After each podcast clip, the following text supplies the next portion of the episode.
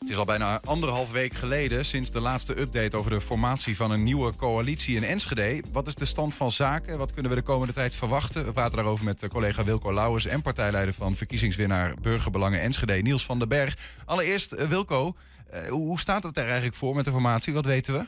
Nou, we zijn dus. Nee, volgens mij staat je microfoon niet aan. Doe het even met die. Dat wordt wel ingewikkeld, denk ik.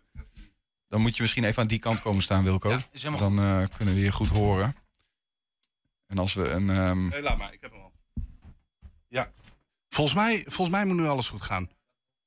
Gaat hij niet? Ja, nu wel. Ja, kijk eens, ja, daar zijn nou, we. Uh, we zijn er. Ja, Hoe stond uh, de formatie ervoor? Dat was de vraag. Hoe staat hij ervoor? Nou, we zijn nu 27 dagen, 18 uur, 3 minuten en 46 seconden onderweg sinds de verkiezingsuitslag. En dat is dus bijna een maand sinds... Um, um, ja, sinds die uitslag er is en Burgerbelang met tien zetels uh, als winnaar uit de bus kwam. En wat is de verwachting? Wat, wat, is, wat is eigenlijk lang, wat is kort als het gaat om zo'n formatieproces? Uh, nou, uh, kijk, in Hengelo zijn ze al zover dat ze al wel, al wel enigszins op een rij hebben dat ze met een vijfpartijencoalitie verder willen. En in sommige andere gemeenten zijn ze al druk aan, aan het formeren. Vooral bij kleinere gemeentes ziet dat wel eens. Hè. Maar dat is soms ook wat makkelijker, die verkiezingsuitslag. Wat is, ja, wat is, wat is bijzonder? Nou, laat ik zo zeggen, vier jaar geleden duurde het meer dan 100 dagen. En was Enschede de, uh, is, is daarmee de grootste gemeente, uh, of in de categorie grote gemeente, de gemeente waar de uh, langste formatie, het langste formatieproces ooit was. En dat was meer dan 100 dagen. Maar we zitten nu dus nou, al bijna een derde daarvan. Waar, waar zit dat vooral in, denk je? Nou, nee, kijk, het is ook, ook welk proces je kiest. Hè. En net, net als vier jaar geleden is ervoor gekozen om vlak na de verkiezingen uh, de uitslag te duiden met elkaar. En vier jaar geleden waren een paar dagen later waren de eerste waren de verkenners, hè, de informateurs. Die werden al aangesteld en die gingen direct bezig met die coalitievorming. En dan wist je eigenlijk al wel uh, welke partijen aan tafel gingen. En toen duurde het nog heel lang, omdat uh, nou ja, eerst met GroenLinks werd gepraat. En toen heel lang met, de, met, met PvdA kwam er toen bij. Mm -hmm. um, nu, nu is het proces anders omdat ze eerst een, een raadsakkoord of een raadsagenda, hè, dat je met z'n allen uh, thema's uh, uitkiest waar je uh, met elkaar over eens wil zijn, met de hele raad. heel kort gezegd, eigenlijk kort door de bocht, maar misschien moeten we de Niels ook zo even naar vragen. Mm -hmm. En um, um, de, dus die moeten eerst duidelijk zijn, die thema's, voordat je aan het echte formatieproces gaat beginnen. Dus als ze daar eenmaal aan beginnen, dat ze met partijen gaan praten, dat verwacht ik na maandag. Um, dan kan het zomaar heel snel gaan. Maar goed, je begint dan wel pas met het echte inhoudelijke praten. Ja, precies. Dus normaal doe je eerst uh, zeg maar de poppetjes. Kijken welk team je gaat vormen als coalitie. En dan pas de inhoud. En nu kijken ze eerst meer naar de inhoud. Waar zijn we het allemaal over eens? En dan pas wat er overblijft. Daar gaan we poppetjes bij zoeken. Ja, precies. En de echte poppetjes die komen pas helemaal aan het laatst. We hebben het over de wethouderspost. Hè? Maar die komen ja. pas helemaal op het laatst. Zullen we het eens uh, vragen aan de man die nou ja, de nobele taak heeft. Om in ieder geval een beetje de kar te trekken in de formatie. Uh, dat is de partijleider van Burgerbelangen Enschede. We hebben aan de lijn Niels van den Berg. Goedemiddag. Goedemiddag, man en hallo. Ja, uh, hoe, hoe vind jij het? Hoe staat het ervoor uh, met de formatie? Is het stilte voor de storm of gebeurt er op de achtergrond van alles? Nee, ja, er wordt wel gewerkt natuurlijk. Maar er wordt vooral gewerkt op, uh, op spoor 1. En dat maakt al waarom je van die 27 dagen er al ruim 15 kwijt was aan het traject raadsagenda. Om te kijken hoe ver je daarin kunt komen. Ja, zo'n raadsagenda, Niels, is misschien wel aardig. Je benoemt hem zelf al. Kun je uitleggen wat jij daar, ja, zeg maar als hoofdonderhandelaar hè, van de grootste partij, ja. wat jij daarvan verwacht? Want uh, ja, goed, het is sowieso een beetje lastig. Raadsagenda, raadsakkoord. Wat is nou het verschil ja. en, en wat verwacht je ervan? Nou, bij een raadsakkoord om het verschil heel simpel te duiden. Bij een raadsakkoord dan kom je echt op onderdelen uit en onderwerpen waarvan je zegt als raad gemeenschappelijk, 13 fracties unaniem. Dit gaan we doen, dit zijn onze doelen, dit zijn onze ambities, dit is het tijdpad. En daar zetten we een handtekening onder, daar conformeren we ons aan en dat gaat uh, op die manier plaatsvinden. En een raadsagenda is wat algemener. Je hebt dezelfde uh, uh, inspanningsverplichting als individuele fracties. Maar je zegt eigenlijk raadsbreed met 13 partijen. We pakken een paar thema's in het algemeen belang van onze stad en de inwoners. En daar gaan we samen aan werken. En dan kunnen beleidsstukken. Ja, ja, zeg maar. maar. Ja, is het sowieso niet een taak van de gemeenteraad en, en van het college om, om die thema's te behandelen? Ja, altijd. Maar je hebt natuurlijk wel te maken met onderwerpen waarop je ook zeg maar uh, de verschillen krijgt op de, uh, bij de verkiezingen. Dat zijn onderwerpen als een zwembad, dat zijn onderwerpen als windenergie. nou, daar hebben jullie natuurlijk van dichtbij allemaal gevolgd. je hebt verschillende standpunten van partijen op het sociale domein. De, de, woningbouw, sociale wat is, dan heel, wat is dan heel specifiek het verschil wat een, een eventuele raadsagenda maakt ten opzichte van als je die raadsagenda niet hebt? Nou, bij die raadsagenda gaan wij, ga je eigenlijk met 13 partijen aan het sleutelen voor een onderwerp. Pak voorbeelden uit het verslag van de verkennis, dat recent naar buiten is gekomen natuurlijk. En ook in die zin nog besproken en helemaal uitgewerkt moet worden door de Raad breed. Maar daar staan voorbeelden in genoemd. Dus uh, energiearmoede, zelfstandig leven, uh, waaronder eenzaamheid. Het thema wat echt uh, gaat spelen of aan het spelen is op Wat zeg je daar dan over als raad in zo'n raadsagenda? Nou, daar zeg je van, hoe gaan wij... Ik pak energiearmoede er even uit als voorbeeld, hè, wat zou kunnen. Ehm, wat, wat, wat speelt er, in welke omvang? Hoe kunnen we dat oplossen? Wat is daarvoor nodig? Laten we gezamenlijkheid werken aan een agenda om uh, die energiearmoede uh, te lijf te gaan en om, uh, om daar maatregelen op te treffen. Waarbij je in het meest ideale scenario dan ook op een gegeven moment met, vanuit 13 partijen komt met een opdracht aan het college bijvoorbeeld bij een programmabegroting van nou, we gaan deze maatregelen treffen, daar is bedrag X voor nodig. En dus stellen wij unaniem een begrotingswijziging vast. Ehm, en die gaan we doorvoeren en college voert dat maar uit. Dat is het eigenlijk. Dus je doet het in gemeenschappelijkheid en niet vanuit een coalitie uh, bijvoorbeeld energiearmoede oppakken, maar raadsbreed. Waarbij alle smaken zeg maar ook echt iets toevoegen. Dat, dat is dus een raadsagenda. Uh, ondertussen wil je ook een, een, een traditioneel coalitieakkoord. Hè, dat je met uh, een, uh, nou ja, je hebt het volgens mij al een keer uitgelegd, met vier partijen een meerderheid, liefst vier partijen een meerderheid wil bereiken in de gemeenteraad. Maar zo'n coalitieakkoord, ja. daar ga je ook over onderhandelen. Gaat het niet, daar niet in de weg zitten met zo'n raadsagenda? Maar ik zeg bijvoorbeeld onderwerp wonen erop staan. Nou, ik denk dat elke partij die een coalitie wil gaan vormen, daar het zijne of het hare wel van vindt. Daarom moeten wij goed in een, uh, ook niet in een debat of een discussie, dat zijn weer termen die dan ook weer tegenwerken waar je naartoe wil. Dus we noemen dat, ik noem dat zelf ook de dialoog. Je gaat de dialoog aan als raad. En je gaat vaststellen welke thema's zitten unaniem over 13 fracties heen. Constructieve houding. En de opvatting om samen aan te gaan werken voor de komende jaren. En op onderdelen misschien ook wel verder naar de toekomst toe. Beleidsmatige stukken die er nog niet liggen. Die bijgeschaafd moeten worden. Herzien moeten worden. Daar ga je mee aan de slag. En, en dat maakt dan dat je die eh, die, die onderwerpen zeg maar, bij de kop pakt, eh, raadsbreed. Waardoor je daar eh, gezamenlijk aan werkt. Maar als, als een onderwerp bijvoorbeeld wonen is, dan kun je dus in een coalitievorming niet met elkaar zeggen: we gaan met elkaar afspraken maken op, op, op, op het gebied van wonen. Bijvoorbeeld hoeveel sociale huurwoningen we gaan bouwen, even heel simpel gezegd.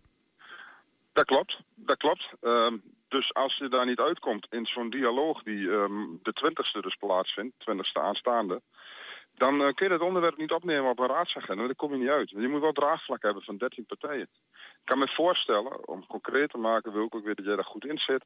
Er staat ook genoemd uh, de duurzaamheidsagenda. Neem die op in een raadsakkoord. Of een uh, raadsagenda. Kan dat is dan de vraag. Dan hoef ik jou niet uit te leggen dat je met windmolens zit en dat daar hele verschillende opvattingen over zijn.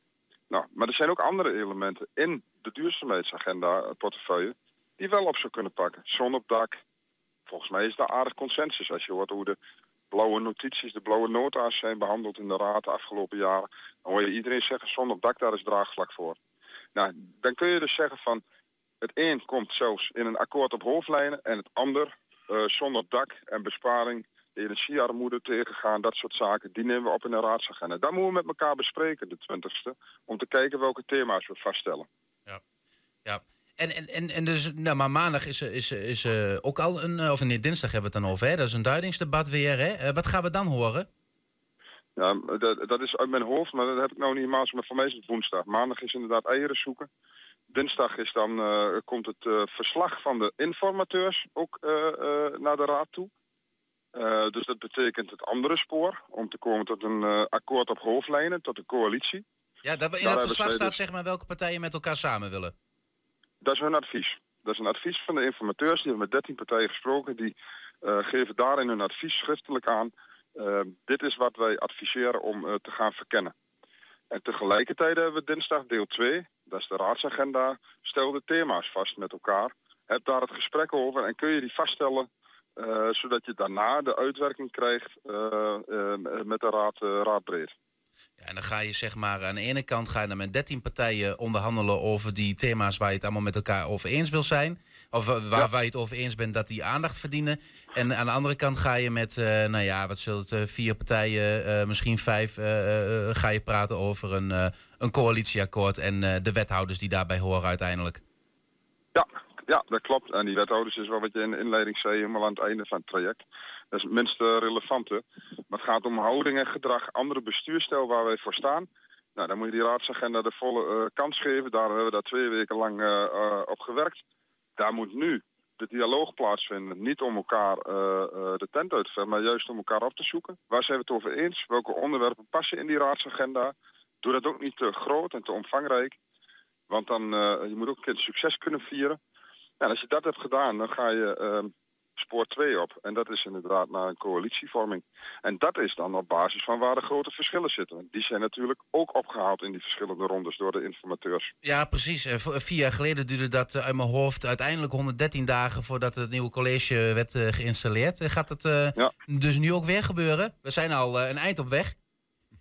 Nee, dat gaat niet weer gebeuren. We zitten nu op 27, wat ik jou zeg, ik tel ze niet ben best trots op dat record van vier jaar terug, waar het 106 dagen betrof. Maar dat moet nou wel sneller kunnen. Maar die zorgvuldigheid moet erin blijven. En ik ga ervan uit dat wij uh, na het, mei, na de meivakantie moet ik zeggen, zijn veel mensen toch ook weg. Uh, dat we kort daarna uh, alles uit kunnen onderhandelen met elkaar om ook tot een akkoord op hoofdlijnen, wil ik ook benadrukken, op hoofdlijnen te komen.